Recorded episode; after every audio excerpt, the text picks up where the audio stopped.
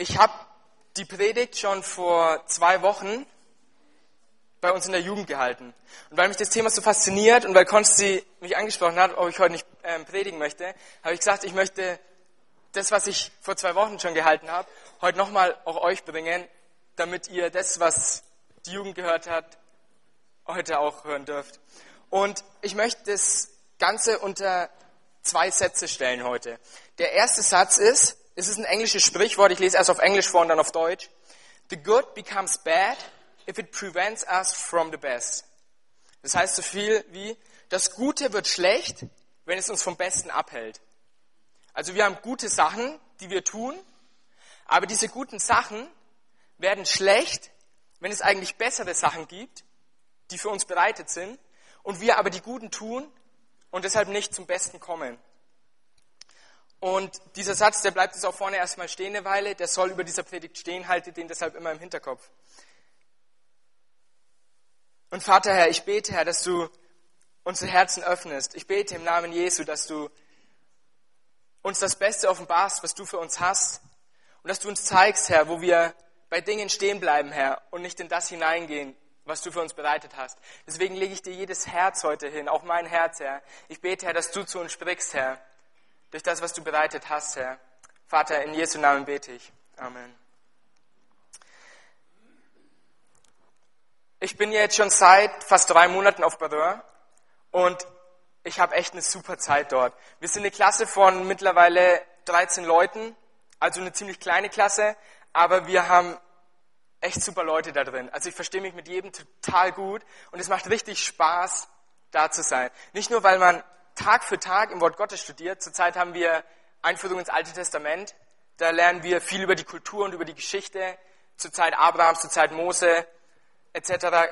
lernen wir kennen und es ist einfach toll. Es fasziniert mich, wie groß unser Gott ist, schon über Jahrtausende hinweg. Und er ist dasselbe gestern und heute.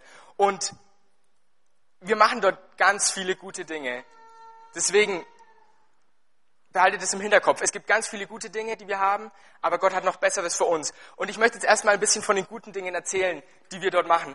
Ähm, wir haben Spaß zusammen, wir machen zusammen Lobpreis, wir sind zusammen im Unterricht, wir lernen zusammen, wir gehen zusammen einkaufen, wir gehen zusammen nach Frankfurt und nach Darmstadt und wir haben einfach eine super Gemeinschaft. Aber wenn wir uns zu viel in diesen guten Dingen aufhalten, können wir auch ganz schnell vergessen, um was es eigentlich geht. Und dazu komme ich dann später. Ich möchte nur noch eine Geschichte erzählen, die so passiert ist, eine Anekdote. Und zwar hatten wir, das Fach heißt Studieneinführung. Und im Laufe dieses Faches besucht man auch mal eine Bibliothek, um halt zu lernen, wie man damit umgeht, wie man Bücher sich, sich reserviert und die dann ausleiht und so weiter. Und ich glaube, es wird ein bisschen größer aufgezogen, als es eigentlich ist, aber es ist trotzdem gut, damit man dann am Ende Bescheid weiß. Und dann sind wir in St. Georgen, das ist eine, das ist eine Bibliothek, die ist in Frankfurt, da haben wir uns als, als Klasse getroffen. Und dann kommt der Leiter dieser Bibliothek und erklärt uns, macht, eine, macht einen Rundgang durch die Bibliothek. Und weil das, was er sagt, eigentlich schon irgendwie bekannt ist, wie man Bücher ausleiht und wie ein Buch funktioniert und so weiter, also er hat echt von Null angefangen, waren wir alle recht müde und gelangweilt, will ich mal sagen. Und dann stehen wir so, 13 Leute plus Lehrer, stehen wir so in so einem, in so einem Kreis und der, der Herr von der Bibliothek steht vorne und erzählt halt so. Und alles ein bisschen, ja, wir hören so zu, es ist richtig still. Und außen waren Kastanien gelegen, bevor wir reingegangen sind. Und dann haben wir ein bisschen uns gegenseitig Kastanien zugeschmissen und so. Und einer hat die Kastanie, hat eine Kastanie mit reingenommen und spielt die ganze Zeit, ich habe jetzt leider nur eine Nuss, ähm, spielt die ganze Zeit mit der Kastanie so rum.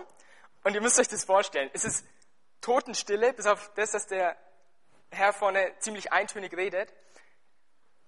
Und plötzlich fällt dem David, heißt er, fällt die Kastanie so aus der Hand und die rollt genau in die Mitte von diesem Kreis. Und der Herr die Situation eh schon ein bisschen so angespannt war und so weiter. Und die Kastanie liegt da und wir müssen alles so das Grinsen und Lachen anfangen. Wir mussten uns so verkneifen, weil wir den Mann natürlich auch nicht stören wollten. Und es war einfach so eine lustige Situation. Also ich konnte nicht mehr. Ich musste mich dann rumdrehen und so tun, als würde ich husten und so, sonst wäre ich einfach in Lachen ausgebrochen. Und es war, also ich fand es total lustig in der, in der Zeit und es war toll. Und jetzt seht ihr, also wir sind eine super Truppe. Und es gibt echt viele gute Sachen zu tun. Auch Sport, die wir, äh, den wir immer wieder machen und so weiter. Und ich muss aber, was ich gelernt habe in diesen drei Monaten jetzt, ich muss lernen, Entscheidungen zu treffen. Für was ich mich entscheide zu tun. Ich habe vor fast einem Jahr, habe ich hier schon mal gepredigt, und da ging es genau um, um solche Entscheidungen. Und die Entscheidungen müssen ziemlich klug sein. Denn erstens haben wir nicht die Zeit, um all das Gute zu tun, was es so gibt. Das heißt, wir müssen selektieren, wir müssen aussuchen, für was wir uns entscheiden, weil unsere Zeit begrenzt ist. Und klug müssen die Entscheidungen sein, weil die Entscheidungen von heute dein Morgen betreffen. Also für das, was du dich heute entscheidest und was du, was du heute auswählst zu tun, das wird deine Zukunft bestimmen. Ich möchte euch mal ein Zitat von Rick Warren vorlesen zu diesem Thema. Ihr könnt an der, an der Folie mitlesen. Es ist unmöglich, alles zu tun, was andere von uns erwarten. Wir haben gerade genügend Zeit, das zu tun, was Gott von uns möchte. Wenn wir nicht alles schaffen, was wir tun wollen, dann ist es ein Zeichen dafür, dass wir mehr tun wollen, als Gott von uns erwartet. Lasst es mal auf euch wirken. Ich lese den letzten Satz nochmal. Wenn wir nicht alles schaffen, was wir tun wollen, dann ist das ein Zeichen dafür, dass wir mehr tun wollen, als Gott von uns erwartet.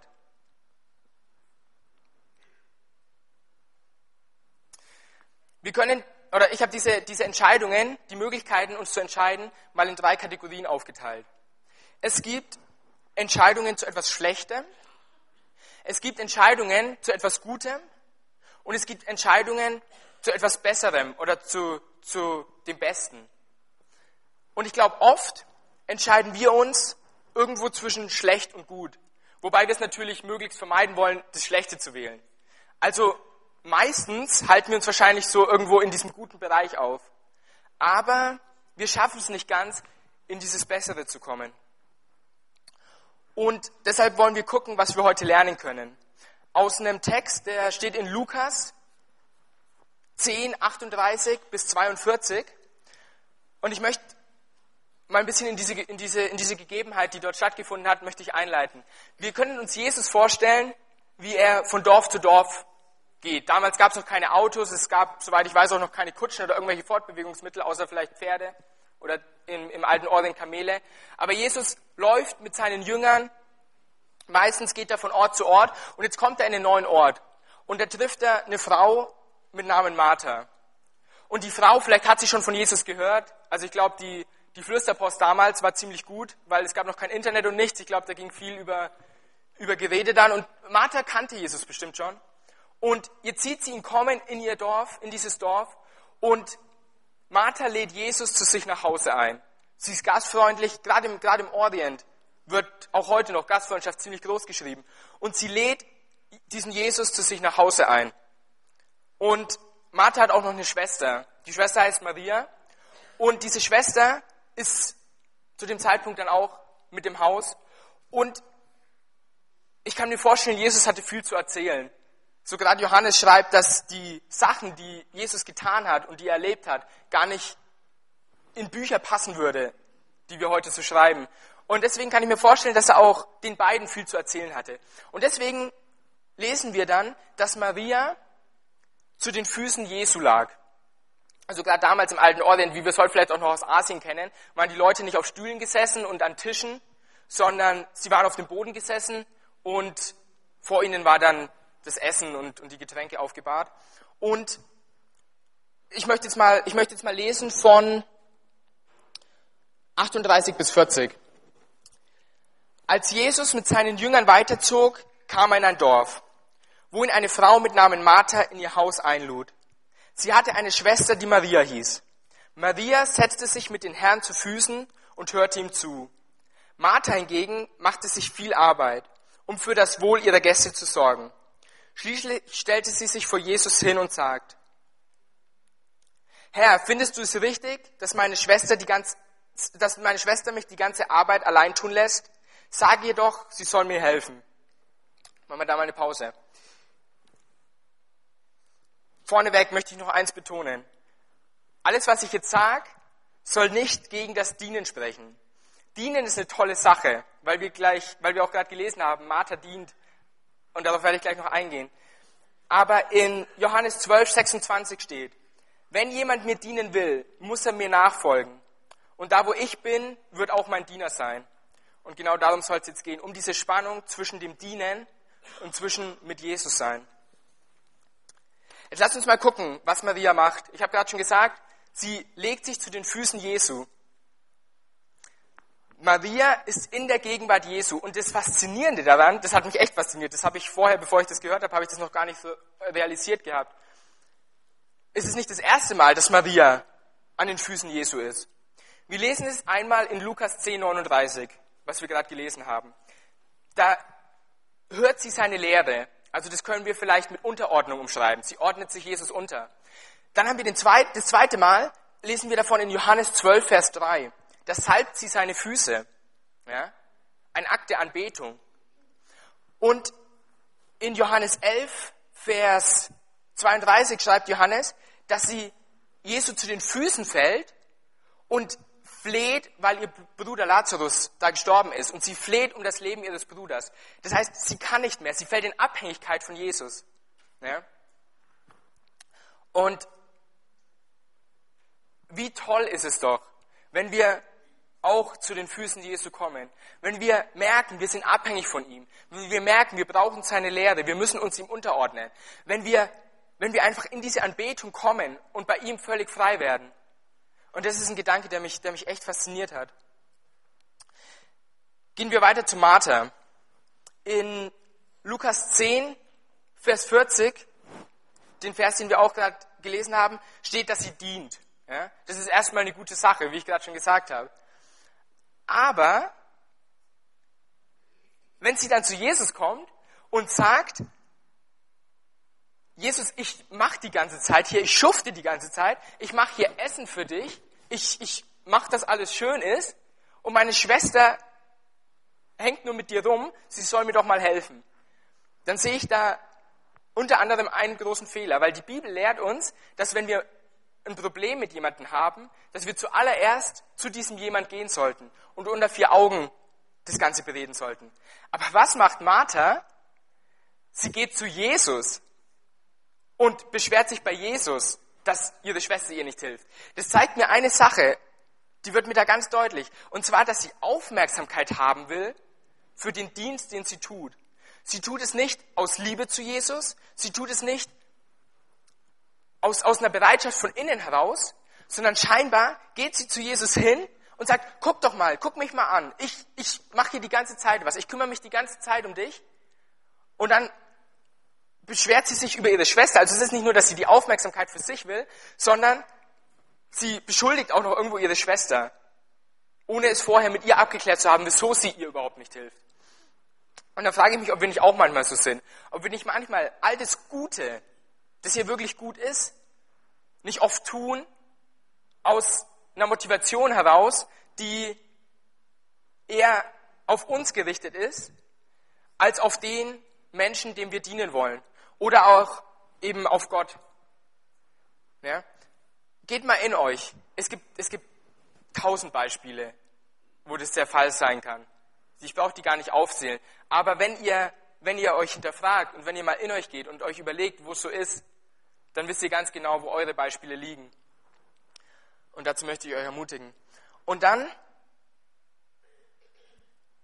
gehen wir zu Jesus. Was sagt Jesus in Vers, in Vers 41? Fängt er an mit Martha, Martha. Dass er den Vornamen wiederholt, ist nicht das erste Mal. Wenn wir in Lukas 22 zum Beispiel gucken, sagt er zu Simon Petrus, Simon, Simon, oder, oder zu Saul, der dann später Paulus, Paulus ist. Ähm, Saul, Saul, warum verfolgst du mich? Lesen wir in der Apostelgeschichte. Ja? Und jetzt sagt er hier zu Martha, Martha, Martha. Also das ist so ein, das ist so ein Tonfall, so, ich kann mir vorstellen, wie Jesus so da steht und Kopf schüttelt. Martha, Martha, was magst du hier? Ja? Du, du, du dienst mir gerade nicht, sondern du hast irgendwo ein Problem. So, könnt ihr das nachvollziehen? So, Martha, Martha. So dieses, dieses, ähm, dieses Bild, stellt, stellt euch das mal vor, wie Jesus vor euch steht, wie er einen Dienst tut, wo jetzt Jesus kommt, schau mal Jesus, ich mache doch die ganze Zeit. Du musst mir doch jetzt mal was geben für das, was ich dir tue. So dieses, dieses Verlangen. Wir dienen, weil wir nur etwas bekommen wollen und nicht aus Liebe heraus. Ja? Dann stellt euch Jesus mal vor, wie er vor euch steht und zu euch sagt, Michi, Michi, schau mal, du, du hast ein Problem. Du, du dienst mir gerade nicht, sondern du brauchst Heilung. Und dann sagt er weiter, Martha, Martha, du bist besorgt und beunruhigt um viele Dinge. Besorgt und beunruhigt um viele Dinge. Dieses um ist im Griechischen peri, das heißt umher, also das heißt in alle Richtungen. Ja? Martha ist in alle Richtungen gezogen. Sie versucht allem und jeden recht zu machen. Sie versucht alles Gute, was vielleicht in ihrem Leben ist, zu tun und vergisst dabei aber das viel Wichtigere, zu dem ich dann gleich noch komme. Und es ist unmöglich. Wir können es nicht allem und jedem recht machen. In der Bibel steht, wo es uns möglich ist, sollen wir mit jedem Freund sein und wir sollen die guten Werke tun. Aber es ist uns nicht immer und in allen Dingen möglich. Wir können nicht in alle Richtungen gleichzeitig gehen. Ja? Und dann lesen wir, dass sie von Sorgen, ähm, von, mit Sorgen erfüllt ist und ganz unruhig ist. Sorgen beeinflussen uns. Wenn wir in Sorge sind, dann, dann ist es was, was uns innerlich zerreißt, was uns, was uns anspannt. Und Unruhe, wenn wir Unruhe in eine Sache bringen, beeinflussen wir immer andere. Also Martha hatte hier nicht nur das Problem, dass sie eigentlich gar nicht für den anderen dient, sondern dass sie auch mit so vielen Dingen besorgt ist und ihr Kopf möglicherweise so voll ist, dass sie das Bessere, was eigentlich für sie bereitet ist, gar nicht erkennen kann. Und in diesen Sorgen ist sie so unruhig, dass sie irgendwo auch noch Maria und Jesus, ich denke nicht, dass sie Jesus groß mit Unruhe beeinflussen konnte, aber, aber zumindest Maria noch und, und die Menschen in ihrer Umgebung unruhig machte. Und mit wie vielen Dingen sind wir in Sorge? Wie oft geht es uns so, dass wir, dass wir unseren Kopf so voll haben mit Dingen, die wir einfach vor Jesus ablegen könnten? Im Philipperbrief im Neuen Testament in Kapitel 4, Vers 6 lesen wir, Macht euch um nichts Sorgen, wendet euch vielmehr in jeder Lage mit Bitten und Flehen und voll Dankbarkeit an Gott und bringt eure Anliegen vor ihn. Ja, macht euch um nichts Sorgen. Wir haben in der, im, im Seminar auf Badeur haben wir eine Sache gelernt, das ist der Sorgenkreis. Den könnt ihr euch so vorstellen, es gibt einen äußeren Kreis, der ist fix, der kann sich nicht weiter ausbreiten. Und es gibt einen inneren Kreis. Ja? Dieser äußere Kreis bildet das, das Fundament, äh, was für ein Potenzial wir haben, uns, uns über Dinge Sorgen zu machen und uns Gedanken zu machen. Und dann dieser innere Kreis sind die Dinge, die wir ändern können, die wir beeinflussen können. Und alles, was innerhalb diese, zwischen dem inneren und dem äußeren Kreis ist, sind die Dinge, die wir nicht beeinflussen können. Wie irgendwelche Dinge, die wir in den Nachrichten hören, Politik, irgendwelche Katastrophen und so weiter. Und die innere, der innere Kreis sind Dinge wie Familie, wie Freunde, wie Kontakte, wie Arbeit, wie Schule, wie all diese Dinge, wo wir aktiv Einfluss darauf haben, weil wir uns entscheiden können, wie verbringe ich Zeit, wie agiere ich mit meinen Mitmenschen und so weiter. Und das ist die Sache, je mehr wir uns Sorgen machen über die Dinge in diesem äußeren Kreis, auf die wir aktiv sowieso keinen Einfluss haben, desto kleiner wird der innere Kreis. Weil wir sind Menschen, unser Potenzial, uns Gedanken zu machen und so weiter ist begrenzt. Deswegen schrumpft der innere Kreis, weil wir uns zu stark auf die äußeren Dinge konzentrieren. Und dadurch kriegen wir immer mehr Probleme in, in Beziehungen, die wir mit Menschen leben. Vielleicht in der Ehe, in Freundschaften, in Partnerschaften. Wir kriegen Probleme auf der Arbeit, wir kriegen Probleme in der Schule, weil wir es nicht mehr schaffen, unsere Zeit richtig einzuteilen, weil wir es nicht mehr schaffen, einfach mal zur Ruhe zu kommen, weil wir uns nur noch Sorgen machen und Sorgen machen. Und deswegen sagt Gott, macht euch um nichts Sorgen, sondern wendet euch vielmehr in jeder Lage mit Bitten und Flehen und voll Dankbarkeit an Gott und bringt eure Anliegen vor ihn. Das ist was, was mich fasziniert. Wir können unsere ganzen, unsere ganzen Sorgen, alles, was uns belastet, können wir aufs Kreuz werfen weil ein Gott auf diese Erde kam und weiß, was es heißt, Mensch zu sein und mit uns fühlt und deshalb weiß, wie es uns geht. Und deswegen möchte ich euch ermutigen, ich habe das das letzte Mal in der Einleitung gesagt, dass wir nicht immer auf heile Welt spielen. Wir müssen keinen Seelenstriptease machen für allen und jeden. Aber zumindest vor unserem Gott können wir ehrlich sein, wie es in unserem Herzen aussieht. Und auch vor Menschen, denen wir vertrauen, können wir ehrlich sein. Menschen wie Pastoren, die ihr Leben freigestellt haben, um Gott und Menschen zu dienen. Oder besten Freunden, denen wir vertrauen, mit denen wir schon ganz lange gehen, die unser Leben kennen. Ehepartnern. Wir können unsere Herzen öffnen und Licht reinlassen, sodass wir zu dem Besseren kommen. Wir wollen weitergehen. Jesus sagt dann, Martha, Martha, du bist wegen so vielen um Sorge und in Unruhe. Und dann in Vers 42, aber notwendig ist nur eines. Hm. Aber notwendig ist nur eines. Maria hat das Bessere gewählt. Jetzt kommen wir genau zu dem Besseren. Was Martha gemacht hat, erstmal äußerlich, waren keine schlechten Dinge. Es ist gut, dass wenn man Gäste einlädt, dass man sich um diese Gäste kümmert. Es ist gut, dass man seinem Herrn und Meister dient. Aber Martha hatte eine Schieflage. Und dann sagt Jesus zu Martha, Maria hat das Bessere gewählt. Jetzt kommt der zweite Satz, der heute wichtig ist und der mit dem ersten zusammenhängt. Was wir mit Christus tun, ist viel wichtiger als was wir für Christus tun. Ich möchte es nochmal sagen. Was wir mit Christus tun, ist viel wichtiger, als was wir für Christus tun. Wenn wir uns Martha angucken, sie hat all diese Dinge für Christus getan. Und meine persönliche Meinung ist, wenn ich das so lese, auch ein bisschen für sich. Was ich gerade erläutert habe. Und wenn wir Maria angucken, Maria hat jetzt vielleicht nicht groß aufgetischt und also Dinge. Aber ich glaube, in dem Moment hat Martha ein Essen bereitet, das Jesus wahrscheinlich gar nicht wollte, das er in dem Moment gar nicht brauchte. In dem Moment war es viel wichtiger, dass Martha und Maria zusammen an den Füßen Jesu lagen und seine Lehre zuhörten. Und deswegen kann es gut sein, dass in unserem Leben, dass wir Dinge tun, die für uns wichtig sind, und die wir auch als gut deklarieren, aber die in dem Moment eigentlich gar nicht angebracht sind, weil es viel wichtiger ist, dass wir in dem Moment etwas mit Christus tun. Und auch wenn es in dem Moment einfach mal nur da sitzen und zuhören ist, als wenn wir die ganze Zeit nur am Schaffen sind und daran kaputt gehen, weil wir nicht mit dem sind, für den wir es eigentlich tun. Du kannst Menschen dienen, du kannst deiner Arbeit im gewissen Maße dienen um, um deinen Unterhalt zu, zu bekommen. Aber daran kannst du kaputt gehen, wenn du nicht ein höheres Ziel gesetzt hast. Wenn du nicht, wenn du nicht deinen Fokus und dein Leben auf Gott ausgerichtet hast. Der der Anfänger und Vollender deines Glaubens ist. Wegen wem du heute wahrscheinlich auch hier bist. Wenn du es immer nur für ihn tust, aber nicht mit ihm, gehst du daran kaputt. Und das ist eine Sache, die ich auch auf Barreur lernen musste.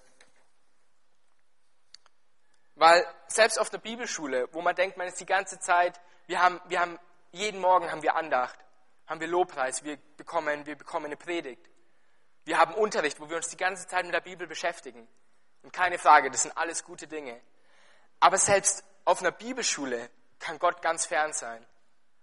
Weil du liest die ganze Zeit, du hörst die ganze Zeit, aber wenn dein Herz nur in der Theorie steckt, aber das, was du lernst, was du siehst und was du hörst, nicht in die Praxis umsetzt, dann wird zwar dein Verstand genährt, aber dein Herz bleibt leer. Ein Mann hat mal gesagt, dass der wichtigste Part im Leben eines Christen der ist, welchen nur Gott sieht. Ja? Wenn du dein Leben vor Gott leben kannst und in ihm das völlige Glück bekommst und die völlige Zufriedenheit, und in ihm alles hast, was du brauchst, dann ist das das Wichtigste für dich und dann ist das das Bessere, wo wir heute hinkommen wollen.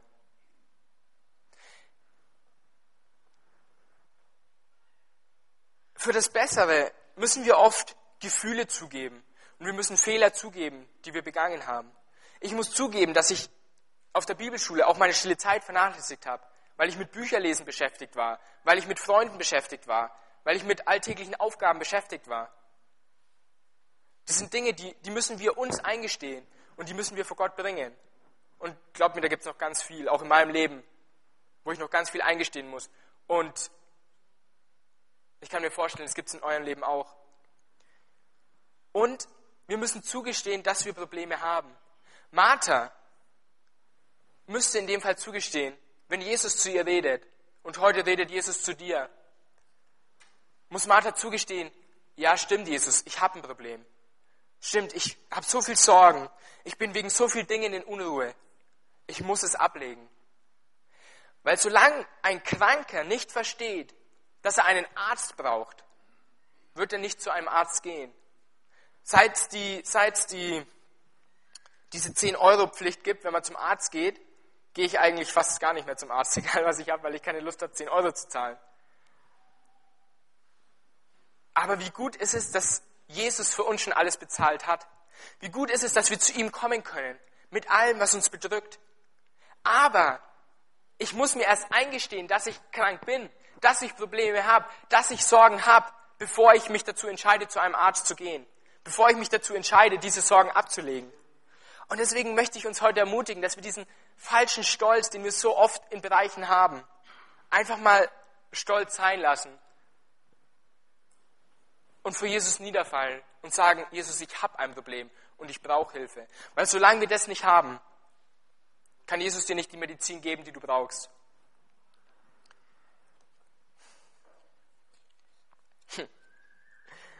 Und dann habe ich mir noch aufgeschrieben, dass wir manchmal einfach auch nur faul sind, das Bessere zu tun.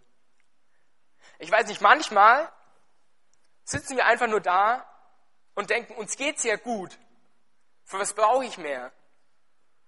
Leute, ich, ich befasse mich zurzeit, da war ein Missionar da vor zwei Wochen, ähm, der hat ein Missionswerk, das heißt Chance e.V. Der ist in Peru und in, unter den Maasai unterwegs in Afrika. Und der hilft den Leuten da aus ihrer Not raus. Gerade unter den Maasai war es Tradition, zum Beispiel die Frauenbeschneidung. Und Frauen wurden ganz stark unterdrückt. Und überhaupt gab es, also ich, ich krieg alles gar nicht mehr so zusammen, aber es waren, es waren, es waren menschenunwürdige Dinge, die da passiert sind. Und dann hat sich da eine, eine Familie bekehrt, der, der Mann heißt Michael. Und dem seine Eltern haben sich bekehrt. Und dann hat sich nach und nach ein ganzes Dorf bekehrt. Und wo sie immer noch am Arbeiten sind, wo immer noch Menschen sind, die noch an ihren alten Riten festhalten, aber wo Jesus immer mehr Licht reinbringt. Und ich habe es auch, ich auch am Freitag in der Jugend gesagt, Leute, wir haben so gut in den, in den äußeren Dingen, die wir so haben. Aber ich glaube, da wo wir Probleme haben, ist meistens das Innere. Es ändert sich auch ein bisschen. Wir hören immer mehr, dass es auch in Deutschland immer mehr den Bach runtergeht in der, mit, mit, mit der sozialen Komponente. Aber wenn wir in die Welt gucken, der geringste Prozentteil dieser Weltbevölkerung kann es so gut haben, wie wir es hier in Deutschland haben. Und genau deswegen glaube ich, dass wir manchmal einfach auch nur nicht unseren Hintern hochkriegen, um von dem Guten, in dem wir stehen und mit dem wir gesegnet wurden, ins Bessere zu kommen. Denkt an den Satz, das Gute wird schlecht, wenn es uns vom Besten abhält. Also all die Segnungen, die wir von Gott bekommen haben, das ist auch so ein, so ein krasser Gedanke. Wenn Gott uns segnet und wir aber in diesem Guten sind und diesem Guten danken und eigentlich nicht bei dem Geber sind, der uns das Gute gegeben hat, dann können uns diese guten Sachen von dem Besseren abhalten. Und das Bessere ist, diese Dinge mit dem zu tun, der sie uns gegeben hat.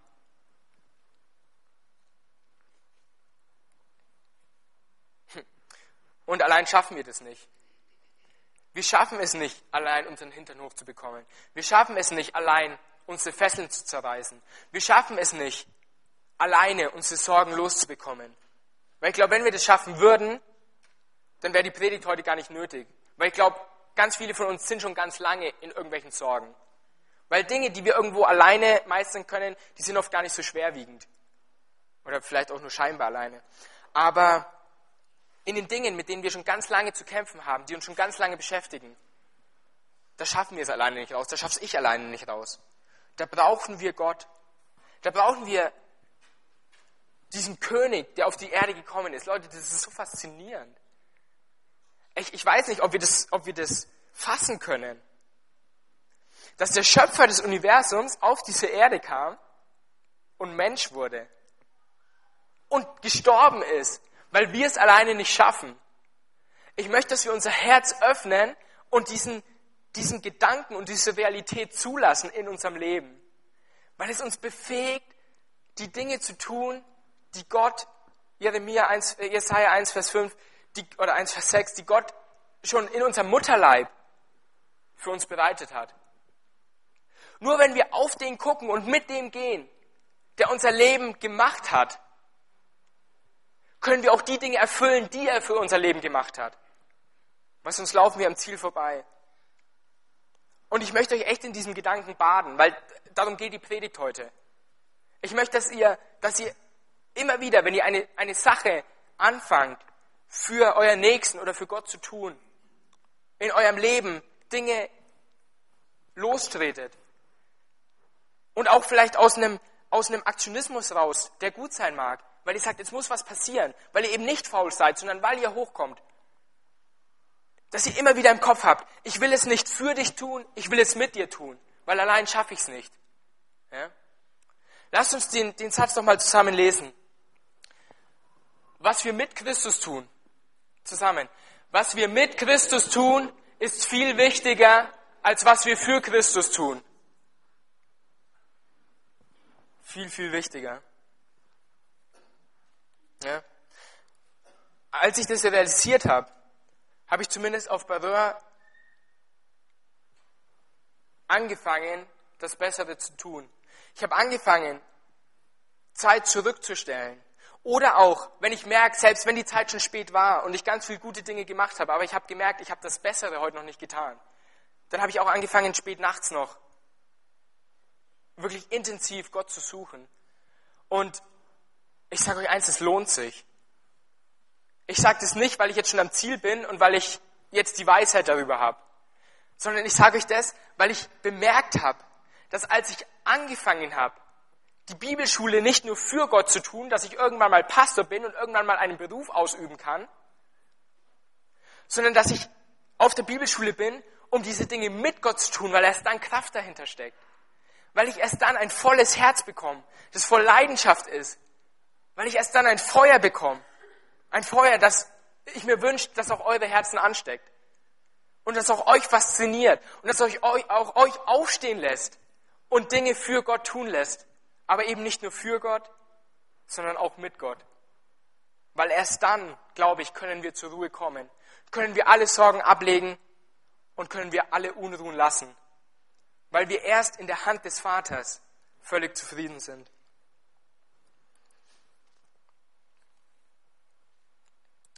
Und genau deshalb möchte ich euch heute vor die, vor die Herausforderung stellen. Ich möchte später auch noch Gebet anbieten.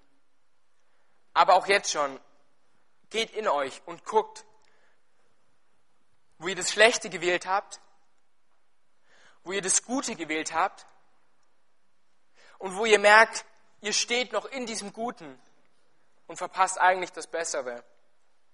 Ja? Macht die Dinge konkret. Sag nicht einfach nur, ja, ich will das Bessere. Weil wer will das nicht? Wer will nicht die Millionen im Lotto gewinnen? Oder eine gute Note in der Schule? Wenn ich, wenn ich, wenn ich mich nicht anfange, wenn ich nicht anfange zu lernen, dann hilft es mir nichts, dass mein Wunsch da ist für eine gute Note. Und wenn ich nicht anfange zu hinterfragen, wo stecke ich in diesem Guten fest und wo verpasse ich gerade das Bessere, dann wird sich auch nichts ändern in deinem Leben. Und wenn du deine Probleme nicht zugibst, wo du vielleicht im Schlechten drin steckst, wo Gott dir raushelfen kann, ins Gute zu kommen und dann ins Bessere, wirst du dein Leben dahin leben, wird Tag für Tag vergehen, Monat für Monat vergehen und Jahr für Jahr vergehen. Und du schaust irgendwann zurück, die letzten fünf Jahre, und überlegst dir, was habe ich eigentlich getan? Was ist eigentlich in meinem Leben passiert? Wieso bin ich eigentlich hier? Was für einen Sinn macht mein Leben überhaupt? Und du wirst dir realisieren, irgendwie drehe ich mich nur im Kreis. Irgendwie habe ich die gleichen Probleme, die ich vor fünf Jahren auch noch hatte. Die gleiche Krankheit, die ich vor fünf Jahren auch noch hatte, weil ich nicht realisiert habe, dass ich krank bin, weil ich nicht realisiert habe, dass ich einen Arzt brauche, der meine Sorgen tragen kann und der mein Herz von, von innen heraus heilen kann. Und ich sage euch, bei mir ist es erst der Anfang und ich bin gespannt darauf, was noch kommen wird. Und ich möchte euch heute sagen, tut diesen Anfang, tut diesen ersten Schritt. Es kann sein, dass es bei euch die Arbeit ist. Es kann sein, dass ihr in Medien drin steckt.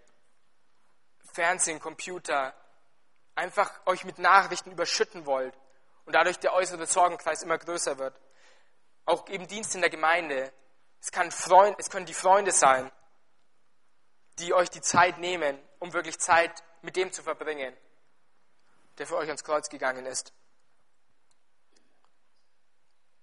Legt all die Sorgen ab und all die Unruhen und fang an, die Dinge mit ihm zu tun. Denkt an Philippa an Philippa 4, Vers 6. Alle Sorgen werft auf ihn. Alle Sorgen werft auf ihn. Und ich wünsche mir so, dass wir das Gebet, das David in Psalm 27, Vers 4 zu Gott betet, dass es auch unser Gebet wird. Er schreibt, nur eine Bitte habe ich an den Herrn. Das ist mein Herzenswunsch. Solange ich lebe, möchte ich in seinem Tempel bleiben und dort an jedem Tag erleben, wie gut er zu mir ist und hören, welchen Weg ich gehen soll. Leute, Gott wirkt es, wenn wir mit ihm sind in seiner Gemeinschaft. David sagt, das ist mein Herzenswunsch. Ich weiß, wir Franken, wir sind oft so, passt schon. Für uns ist alles so, geht schon irgendwie. Aber wir dürfen Emotionen haben. Wir dürfen unser Herz aufmachen. Wir dürfen uns freuen. Wir dürfen auch mal tanzen, wir dürfen auch mal springen und wir dürfen auch mal auf unsere Knie fallen und einfach nur heulen, wenn es uns nicht gut geht. Wir sind Menschen. Wir sind keine perfekten Wesen. Wir sind noch nicht im Himmel. Wir haben noch Leid, wir haben noch Sorgen, wir haben noch Tränen, wir haben Trauer, aber wir haben auch hier Freude. Und ihr dürft es zum Ausdruck bringen. Der, der König, ähm, ich glaube es war Ossia, da kam ein Prophet zu ihm und dieser König stand gerade im Krieg. Und dieser Prophet hat gesagt, hat ihm einen Pfeil in die Hand gegeben und hat zu ihm gesagt, ramm diesen Pfeil in den Boden.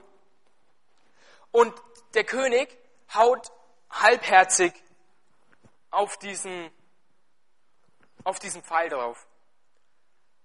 Und dann sagt der Prophet, weil du nur so halbherzig auf diesen Pfeil draufgehauen hast und deinem Gott nur halbherzig vertraust, wird dir auch nur der halbe Feind, wenn man so will, ähm, gegeben und du, und du wirst nur einen halben Sieg erringen. Hätte der mit Leidenschaft draufgehauen, weil er sagt, ich vertraue meinem Gott, dass er mir helfen wird. Und hätte fünf, sechs, sieben, acht Mal auf diesen Pfeil gehauen, hätte Gott den kompletten Sieg gegeben. Und wie oft ist es bei uns, dass wir, dass wir halbherzig sind, dass wir Dinge vielleicht sogar anfangen, dass wir diesen Anfang schon getan haben, aber im Endeffekt merken, ich muss ja eigentlich gar nicht mehr Anstrengung machen. Ich muss gar nicht mehr tun. Und deshalb bleiben wir irgendwann stehen. Und diese fünf Jahre werden vergehen. Und ihr guckt zurück und seht, es ist nichts passiert. Bevor ich zum Ende komme, möchte ich von Charles Wesley, der Bruder von, von John Wesley, noch eine Hymne vorlesen. Ich lese sie erst auf Englisch vor und übersetze dann. Faithful to my Lord's commands, I still would choose the better part. Serve with careful Martha's hands and loving Mary's heart. Treu will ich zu den Geboten meines Herrn stehen. Und ich will immer den besseren Part wählen, den besseren Teil, das Bessere wählen. Ich will dienen mit den Händen von Martha, aber ich will lieben mit dem Herzen von Maria. Deswegen, es ist nicht schlecht zu dienen. Deswegen wollen wir jetzt gleich beten, dass wir die Hände von Martha bekommen. Aber wir wollen auch beten, dass es nicht bei diesen Händen stehen bleibt, sondern dass wir das Herz einer Maria bekommen, die sich zu den Füßen Jesus setzt, die sich unterordnet, die anbetet und die in Abhängigkeit von ihm verfällt. Dass wir in eine Abhängigkeit von Gott bekommen, dass wir anfangen, in unserem Leben zu anbeten und dass wir anfangen, uns ihm unterzuordnen. Weil dann würden die Hände von Martha gesegnet sein. Und es ist nicht nur, dass du Gutes für andere tust und für Gott tust, sondern auch dein Herz wird erfüllt werden und dein Herz wird voll Freude sein. Und deswegen, ich habe vorhin gemerkt, ich habe die Predigt in einem Satz zusammengefasst. dann habe ich geschrieben, die Predigt in einem Satz. Aber es ist gar nicht ein Satz, also lasst euch davon nicht irritieren. Wenn man das so zusammenfasst, auch die Leute, die das dann daheim hören werden, auch für euch gilt das, oder wenn ihr heute mitschreibt vielleicht, schreibt euch das auf. Weil das ist, was ich von euch möchte, dass ihr das behaltet. Weil das Gute uns oft vom Besten abhält, ist nur eines notwendig. Wähle das Beste. Und wie wähle ich das Beste? Was wir mit Christus tun, ist viel wichtiger, als was wir für Christus tun. Was wir mit Christus tun, ist viel wichtiger, als was wir für Christus tun. Sagt euch diesen Satz immer wieder auf. Ich habe damit jetzt auch angefangen, auch seit ich die Predigt vorbereitet habe und schon das letzte Mal in der Jugend gehalten habe. Bevor ich was anfange, habe ich immer wieder ein Gebet zu Gott gebracht. Herr, ich will das jetzt nicht tun für dich, sondern ich will es mit dir tun. Und wenn es nicht dein Wille ist, dann will ich es auch nicht machen. Auch wenn es scheinbar für meine Augen im Moment gut ist. Aber ich glaube, du hast was Besseres für mich. Deswegen betet das Gebet, bevor ihr etwas anfangt. Weil, Leute, es geht um die Gemeinschaft mit Gott. Es geht doch nicht um Dienen. Wir, wir, wir sind durch Gnade errettet. Es geht nicht darum, dass wir etwas leisten. Ja, Glaube ohne Werke ist tot. Deswegen Marthas Hände. Aber bitte macht's mit Jesus, weil ihr sonst kaputt gehen werdet. Und ihr werdet kaputt gehen. Und deswegen ist die Welt kaputt. Weil sie keine Hoffnung hat. Deswegen sind die Leute, die, die Gott nicht kennen und die kein Ziel in ihrem Leben haben, deswegen sind sie kaputt. Deswegen können sie vielleicht 40, 50 Jahre überleben. Aber dann kommt diese Midlife-Crisis, dann kommt dieser Burnout dann, dann, dann hört es bei ihnen irgendwo auf, weil sie sagen, ich kann nicht mehr. Und wir wissen es, für die meisten hier ist das, was ich jetzt gerade erzählt habe, ja nichts Neues. Aber wir müssen anfangen, diesen Schritt zu tun und in das Bessere zu kommen.